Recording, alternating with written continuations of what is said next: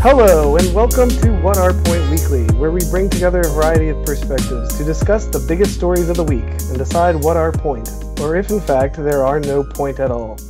Today is Monday, May 4th, and we have here Ben Hello. and Dan, Hello. and we have a special guest today. This is Alex Voch. He is a political consultant from the New York State area. How's it going? So to start us off, let's do politics. So Dan, what were you saying before we started? Something about a political candidate rising in the polls?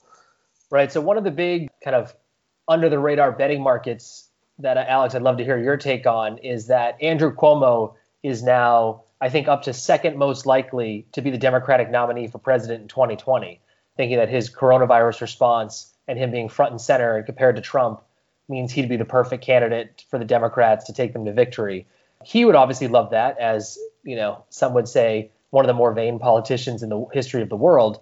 Do you have a take on is he gonna make a sneak bid? I think it was interesting, kind of fueling the rumors. He hired Michael Bloomberg to run a big part of the reopening for New York, and so there's a theory that Bloomberg's billions plus Cuomo's leadership in New York is the one-two ticket for the Democrats. I'd love to hear your take on that. Well, it's interesting that you bring up Bloomberg because I think Andrew Cuomo has denied that he would be running for president more times than any other New Yorker in history, except for possibly Michael Bloomberg, who, as we all know, eventually did it. So maybe those denials aren't the end all be all. But I do think that this is a pipe dream for people that may be enamored with the governor's recent press conferences on a daily basis. And there's a few different reasons here. First and foremost, I think is is Cuomo himself. While in the right situation, I think he would consider vice president. He's been an executive for the better part of his political career, from HUD secretary to New York State Attorney General to governor. He has always been in the executive role. I think it'd be very difficult for him to uh, play second fiddle to someone, even though it Oh, is no, on a national stage. just to, to pause you right there, I think that's what the presumption is that he would not be second fiddle, that he would uh, push aside Uncle Joe, Oh, take the nomination at the convention. So that's interesting. I think that that may even be more far fetched than him being considered for a vice presidential slot, though. He's shown a reluctance over the course of his career to actually take that kind of plunge. And in order to do something like this, you would have to throw yourself all in and you would have to make a lot of enemies to do something like manipulate a convention where you could get enough delegates from all across the country Cuomo has never been huge on the national scene. While he has a good reputation, he's been somewhat active in the governors' conferences. He hasn't played that DNC game of making friends with all the right money people, with all the DNC members from around the country, just because it wasn't something that always interested him. And that was one of the barriers for him jumping into a presidential race in the first place. So I don't think that he would have the uh, audacity to to do something like this, it would either be sink or swim. You either get it or you're basically a pariah to the party if you fail. And he is close with Biden. So that that as well, I think. Uh, The only way I could see it happening would be if for some reason Biden felt like he needed to step down and the party turned to Cuomo in a sense to say, "Hey, can can you be the one who unites us right now?" Which again, I I think is probably a long shot uh, at this stage in the game. How how do you see from a more uh, objective angle Cuomo's response to the pandemic so far? Has it been as sterling as everyone says? I think that you can be the confident, calm, honest, straightforward leader that people need to hear and need to see and still be wrong on the policy while you're doing it. So it's not mutually exclusive that he's loved for the press conferences that he brought in, and particularly when he's compared to our president and our mayor here in New York City, who seem like they don't have their stuff together. You can't really trust what they're saying. They don't know what's going on. Cuomo looking into that camera and speaking directly to the people every single day, giving them facts, giving them exactly the truth of what's going on, and providing a sense of calm and control was amazing. And it's what people needed in the time. But that said, when we look back on this and we look at what New York State did compared to other states like San Francisco and certainly what other countries did, New York was really, really delayed in responding, in shutting down schools, in starting to put together the coordination between public and private hospitals that was going to be necessary, and sorry, the procurement process for equipment. So while Cuomo was the right leader from a personality standpoint, the policy I think ultimately and the failure of New York compared to the rest of the country will will change the picture when when historians ultimately write the page on it. Let's just say Cuomo doesn't perform a coup of the DNC and he then bides his time and maybe runs in 4 years. Wasn't he almost kicked out of office for his corruption allegations? Whatever is that just completely gone? Yeah, I mean he was investigated in a few things, particularly surrounding the Moreland Commission, which was a supposedly independent commission by the governor to investigate corruption in the legislature and in the executive office. Well, when the Moreland Commission started to get a little bit too close, the governor basically disbanded it. Um, and one of his top lieutenants, Joe Percoco, went to jail over a variety of things. I don't. I always hesitate to compare the Cuomo family to anything mafia related, but Joe Percoco, um, you know, took the blame for everything took it all on himself and didn't rat anybody out. And that's kind of how his inner circle has been. So the conversation has more been around like what does Cuomo know? No one has really accused him of enriching himself, but certainly of some people in his circle doing some things that were a little bit corrupt and Cuomo really just being a little heavy-handed where he shouldn't be to retain power and influence. That's kind of run of the mill for for New York State certainly at this point. Um, I don't know around the country. I, I mean, we're the state that but the leader our, our Senate and our Assembly both went to jail multiple times over in the last decade. So I think we're past it. I think we really are with him, corruption wise. So I guess maybe I want to push you a little bit on because I, I think that one of the maybe scary lessons of this is if you're someone like Andrew Cuomo or you're trying to get more notoriety for yourself, that as long as you seem competent in fixing the problem, you don't get blamed for creating the problem. And because I even think Trump, I don't think I would say he's getting blamed for causing the problem. It's that his response to it has been so poor. And so, to you as a political con- consultant, maybe whisper to an executive saying, hey, you know, if a problem kind of gets going and you solve it, that might mean you're a shoe in for reelection for the rest of your life. Yeah, that's a that's a good point. And I think that's what was so impactful in this presidential race was this crisis could have been the tipping point for Trump. It could have been the thing that defined his entire presidency in a positive way, even if he had nothing to do with it. If he just lucked out and the virus turned out to not be that bad, he could have taken all the credit and looked great on it. He certainly got that first initial bump, which any leader tends to do in a crisis who's dealing with it. And the longer that this drags on and the more that failures become apparent compared to the rest of the world, then I think it will start he'll start getting stuck with it. Just the same with Cuomo. The longer that this drags on in New York, the less he can say, "Look, I'm the I'm the white knight here."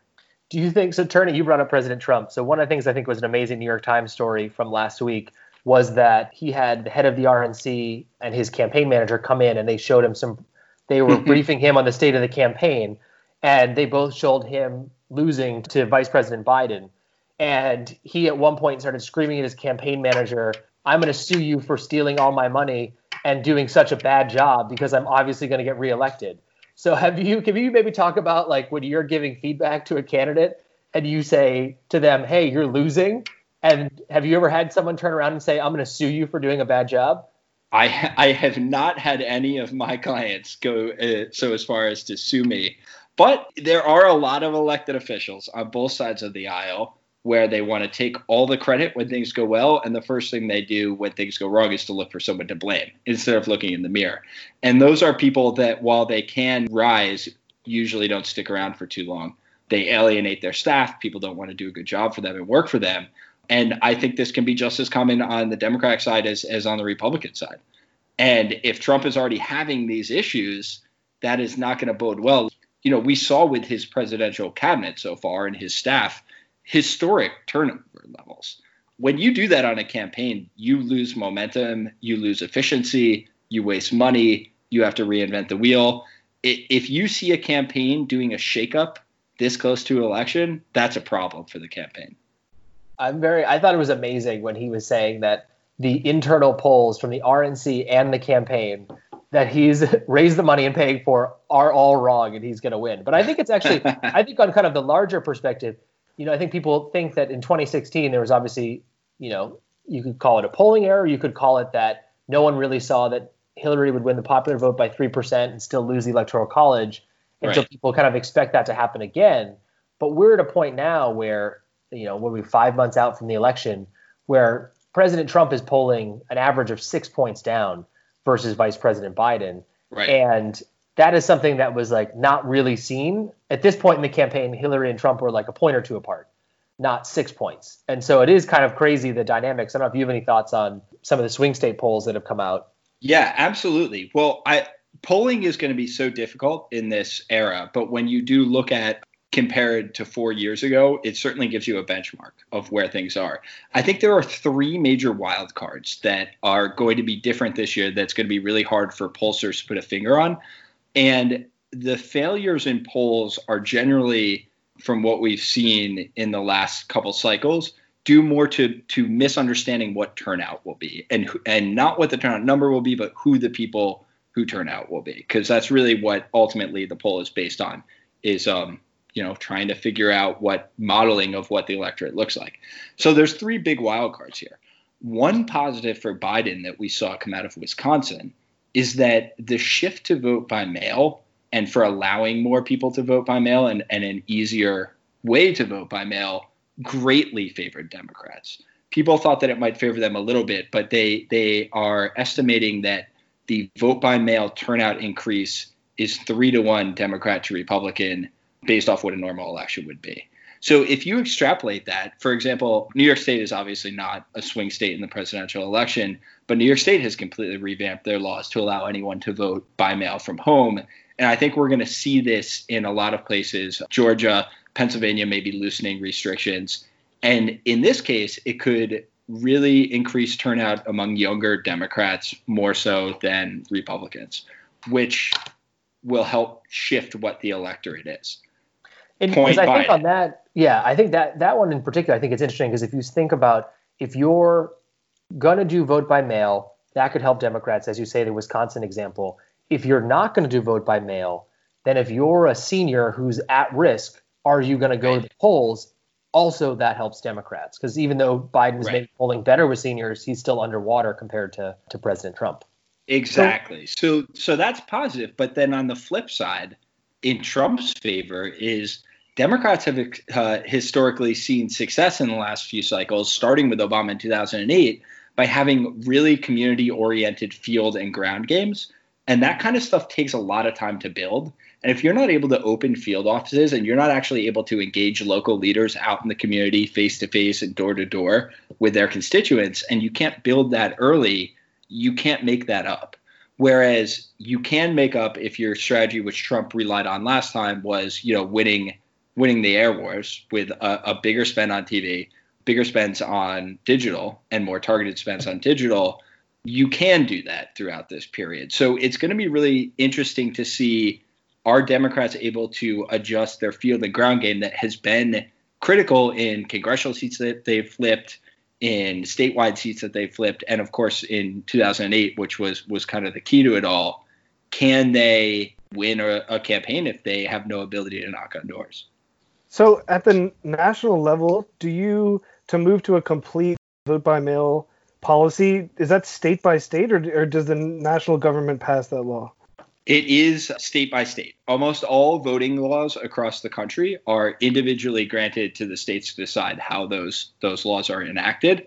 There are, are very few instances where the federal government um, can come in and has to have oversight to changes to voting law, which are typically based on states that have discriminated intentionally by race in past election law that the uh, U.S. Attorney's Office has oversight over changes that they make. And you'd be surprised. Brooklyn is one of those areas because of historical gerrymandering and things like that that has to get approval. So it's not just what you would think of deep red states or southern states. So does that mean that you're going to see a lot more voting by mail in blue states and that's going to be counteracted in red states so it's going to create just a larger divide? Yes and no. A lot of states that we think of as blue states for the presidential election are not blue with their local legislatures, or they don't certainly have a, a what we call a trifecta in their local legislatures, which is control of the governor's mansion, what would be their their state house and their state senate, which you need to pass a lot of these laws. Again, New York's not a swing state, but going back to this example, in order to pass some of the voting laws in New York State, they actually need a constitutional amendment, which at minimum takes two years to enact by st- any constitutional amendment. So there are a lot of barriers in making these changes. For example, like Oregon has full vote by mail, and even if every state wanted to go to that, they they can't do that in one election legally except for the states that are allowing election changes to governors in emergency executive power due to coronavirus. So, in a sense, the virus is speeding this along. It certainly is. In a lot of states that had no intention of vote by mail are now looking at it and seeing if they can do it in a emergency temporary way. But I think that red states are going to also be forced to do this if coronavirus is as dangerous in November as it is now. And there has been some push so that the federal government can pass universal vote by mail, but if they don't make a rule, then the states get to decide. And so Nancy Pelosi has called for vote by mail to be in the next coronavirus response package, but President Trump has done a couple different press conferences basically saying over my dead body because he thinks it's the surest way for him to lose reelection. Right. So. And that's a great point. The federal government can make laws in relating to, to federal elections. So you can have situations where, for example, a governor is elected by a different set of rules than a U.S. senator. All right, should we talk about the state of Biden's campaign? So it seems like from the last two weeks, the allegations against Biden have felt fairly credible, and he's been slow to respond to them, but it seems like he's at least given a response now. How do you think this has affected his election chances? I think it's to this point hasn't hurt him significantly. A big part of that may have been kind of the lack of a deep dive media coverage into it, given everything else that's going on. I think that he did need to come out and say what he said. And I think he's hoping that this will this will be the end of it, and he'll he's doing it early enough that it won't have an effect. I think there's a lot of people both in the media and in the Democratic Party that are just rehashing Hillary's emails in their mind. And they don't want something like this to turn into a process story where it's like where is the study? Where is the information? Where are the records? What's been released? Who's been doing it the longer that that drags and drags and drags the more it's not even about what actually happened. It's about this sort of cover up of it. So i think people are very very nervous about that. And i do think that there's also you know, Trump has been accused by dozens and dozens of women of of misconduct, and I think a lot of the mainstream media is saying, you know, this guy basically got away with it. Do we want to throw Joe Biden across the coals over this, knowing who his opponent is? Fair or unfair? I think that that kind of sentiment can't be ignored. Well, it's crazy that Trump came to Biden's defense which was right, which is not what you want. Oh, I had missed I had missed that. What what did he say?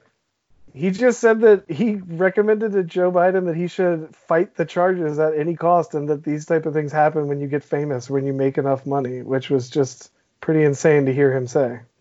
He's got to be thinking if this election comes down to like who has harassed more women, then it's bad for him. It, which is wild that that is a situation that we're in at this point.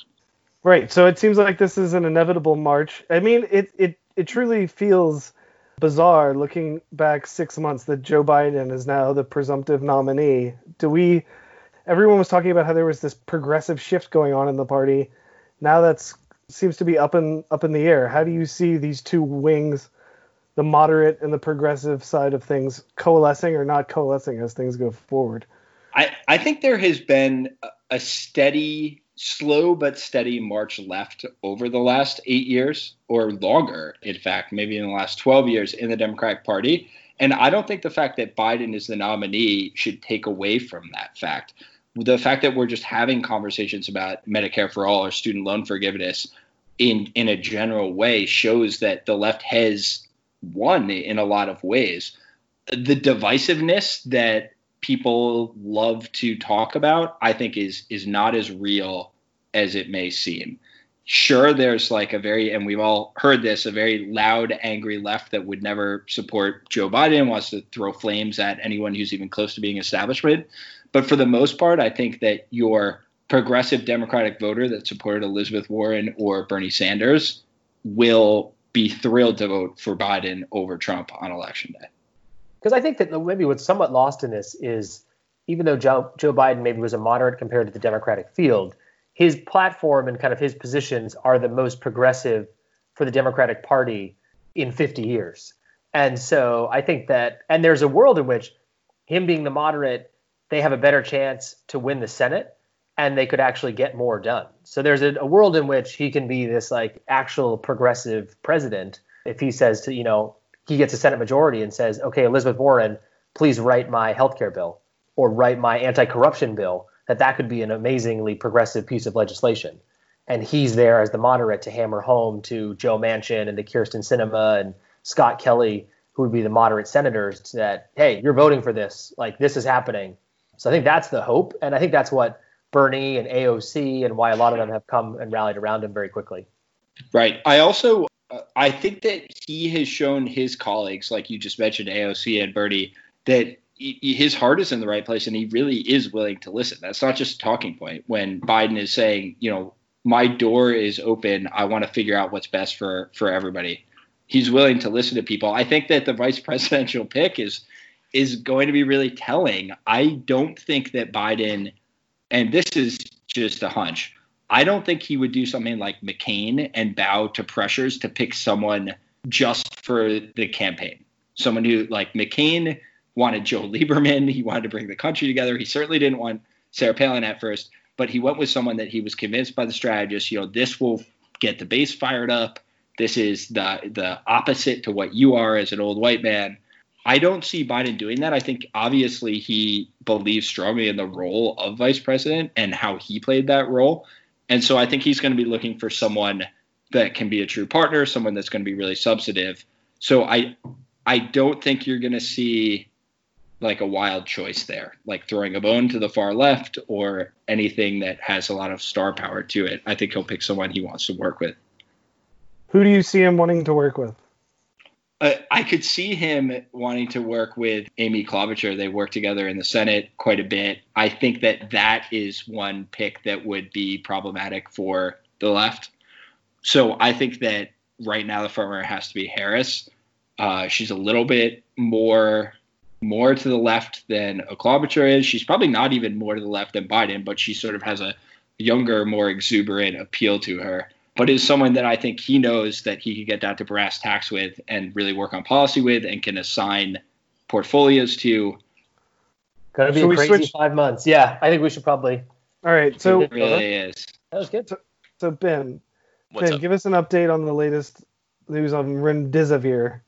So remdesivir. So the FDA this week granted an emergency approval of this drug on the basis of what's called a single arm clinical trial. So what they were doing with this is they didn't actually compare it to a control treatment. So normally the way that you structure a clinical trial is you compare the drug plus standard of care to standard of care and see how much better the drug group does than the uh, than the normal control group. So they didn't really do that here because this is an emergency situation. So basically, what they did is they compared people who got the drug for five days versus people who got the drug for 10 days because they wanted to make sure that people could take it quickly and they wouldn't do significantly worse on the drug. The major finding is that patients can leave the hospital about four days more quickly on average when you take remdesivir versus taking nothing. It does not have any kind of statistically significant impact on the need for ventilators or on mortality. So this has to be taken with a pretty big grain of salt. It seems like it's a fairly minor effect, but there is a statistically significant benefit, and it's on that basis that it was approved. So are people going to start using it readily in hospitals? Like, is everyone who comes in that has coronavirus going to be start being hopped up on remdesivir? So they were only testing it on patients who are severe, so patients who are not mild cases. So these are patients who have been hospitalized, whether or not they're in the ICU yet, that's uh, that's unclear, but they have not been ventilated yet. So this is the only group that has been actually looked at in depth. They're doing additional trials on more mild cases and to see if it has a you know a more broad usage. But we'll have to see. The data to this point are fairly unimpressive. If this were any kind of normal situation, I wouldn't expect this drug to have been approved. But obviously, given everything that's going on and the need to have at least one thing, they're uh, they're pushing forward with it. I also read that there, there on someone in, uh, I guess, an uh, epidemiologist in Oxford has gotten a lot of really quick and good results on a vaccine. They, they're trying to rush it through the first two trials by as early as September October. Is that have you heard of that? And how does that how can you speed up trials of a vaccine? Not super easily. Um, even if they get through the first two phases of the trial by September, I still don't think it'll be available for another 12 to 18 months. Uh, the critical part of any vaccine trial is in phase three. So phase one and two tend to be a little bit faster, but phase three is where you broaden it to a bigger control group, and then you have to look for you know at least months after the fact to make sure that there aren't kind of catastrophic effects. You have to follow up these patients to assess whether or not they actually developed immunity, that kind of thing. And like I've said before, I think the actual development of a vaccine isn't necessarily the going to take the longest time because it's fairly simple to screen vaccines like we talked about last week. You can sort of chop them up into random bits or, you know, semi-predictive random bits, see what works the best and uh, and go from there. I, I love retouching every once every couple of weeks on the idea that the virus came from a lab in Wuhan. So it seems like the Trump campaign or the Trump administration has sort of jumped on this as well. And now I'm hearing that countries are attempting to sue the Chinese government for reparations over this. What is the state of figuring that out? What would well, the process of that even look like? And I think just to add there, I think there's everyone should watch Secretary Pompeo this morning on Fox News Sunday gave an interview where I think the first question was, "Do you think the virus was man-made?" Yes, I do. Second question, well, the intelligence community has said they don't think it was man-made. Well, I agree with them. Third question, so which is it? So it's kind of amazing because Trump definitely wants to say it's man-made, and so does you know Tom Cotton and the China hawks, but we're getting a little bit of a mixed message out of the administration. But our theory from six weeks ago is definitely more and more mainstream. So Ben, you were uh, way ahead of the curve on this.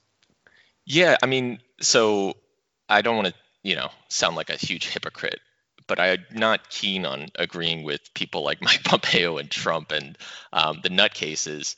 I've been reading some of these papers that have come out from virologists who know far more about this topic uh, than I do. It's not exactly aligned with my field of expertise, but I I just don't I genuinely don't understand their interpretation. So the way that this virus works, basically, long story short, we know the receptor that it uses to get inside the human body and or sorry, inside human cells, and it's called ACE. So it does this by using a type of protein called a spike protein. And this whole virus is 96% identical to bat coronaviruses that have been found. But the 4% that's different is right at the tip of the spike protein. And that's what allows it to interact with ACE, not only in humans, but in a variety of different, uh, different species. Ironically, one of which is not really bats. It doesn't really do so well in bats. So this is why people are speculating that it's a secondary host and then it jumps to humans. I think pangolins are the, the prime suspect there. But from my perspective, if I were to try and engineer a virus to get deliberately into human cells, that is exactly the part of the spike protein that I would make mutations to. I would screen those mutations against human cells, and then I would pick out the one that did best. So, from my perspective, this degree of natural selection seems extremely artificial. Basically, the way natural selection works, if we can get into this, you have a random rate of mutation throughout any genome. Any any time you have uh, nucleic acids that are dividing, there's a there's an error rate, and sometimes those errors will lead to positive outcomes, and that's how you get evolution. So if this thing evolved naturally, you wouldn't expect it to be 96% completely identical everywhere else except for this 4% important bit where it actually interacts with human cells. This is what is throwing me for a loop. I don't understand how people are coming to the opposite interpretation, but this is this is just kind of my reading of it. And so on a political level, what happens if China, if it's proven, let's just jump forward, say five years, and they can somehow prove either through intelligence or lab jiggery that this was from that lab in Wuhan. Is there a precedent for? I was reading somewhere that the that the Chinese have a huge aversion to this because of reparations that they had to pay during a war, the Boxer Rebellion at the turn of the century, and that because of that, it's Xi Jinping sees this as a non-starter. That there, there's no way that even if it was possible that this came from a lab, that the Chinese would be willing to take any credit for it. So, how do we see this? If if this can be proved, how do we see geopolitics moving over the next decade or so? So I would say I think I have two. Things. I think the one thing the U.S. like could do or the international community could do if this is proven, but even but Beijing won't acknowledge it, is they could all boycott the 2022 Winter Olympics, which are in Beijing. So that and you know that'd be kind of like a big black mark if all of a sudden the entire West and the U.S. and et cetera doesn't go because of coronavirus beef. But I think the other thing that I think will happen is there's been a lot of companies that have had a huge part of their manufacturing chain in China. And between the tariffs and now the virus, that there's going to be a either bringing some of it back to the United States or making sure that only a certain percent of your total supply chain is in China. So maybe if right now it's 90%, you drop to 40%. And so you see a, a more of a decoupling of China and the US than we would have predicted, and or it happens faster than we would have predicted. I think Dan is right to bring up the economic relationship between the two. I I have always felt that the United States and China are so intensely entwined in our economies right now that there's very little that can be done to shake that, be it a, an act of war, be it something like a virus. In my mind, the major companies of both countries and the governments of both countries would be very quick to smooth things over.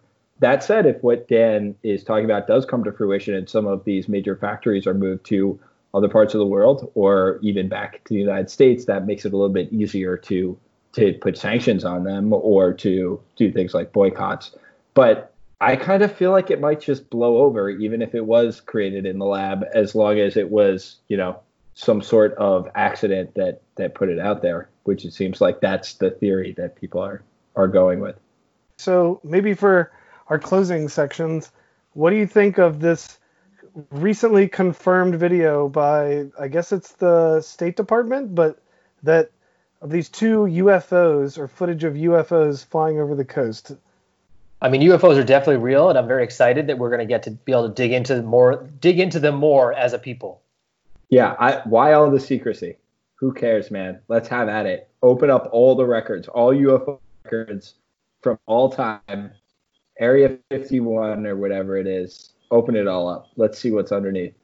Yeah, do we do we think this was like a test balloon to see what the level of public interest would be in this kind of thing? Should all of the records be released to distract from the fact that we are going through a horrible pandemic? Is that a thing we can get behind or no? well, I was wondering if this was sort of why why now? I think these videos came out something like three years ago. So why would they confirm it now? Was that Trump asking doing anything he can to take the America's attention away from the coronavirus? That's sort of my working theory. I'm just waiting yeah, for him to release like all the JFK documents. That's right. kind of the next step, right? Definitely happening. If happening if this gets worse and we're all locked down again, he's gonna be like, "Here's all the JFK film, one day, disclosed, and just distract everyone." Where on the list do you think that is between uh, uh, UFOs, JFK docs, or start a war with Canada? Like, do you think those three things are on a list of his somewhere? Just which one am I going to do when it gets bad? In case of emergency, break glass. Right. I would say if you switch Mexico, then maybe it might be. Wow. That might be higher, right? Why build a wall when I can just invade? Oh, look at that. It is. It does make you wonder um, what the point of hiding all of this is exactly, because it, it seems like people have been asking about these type of things for years. There are all, there are all these locations people consider paranormal or whatever, and it seems like the government has been looking into them for years. So it definitely this is the most confirmed I've ever been in my life that aliens are actually on our planet right now. It seems like how could they not be? Do you think Trump is one of them? It's a good idea. His Wow. children sort of are an interesting. Uh, they could be part alien.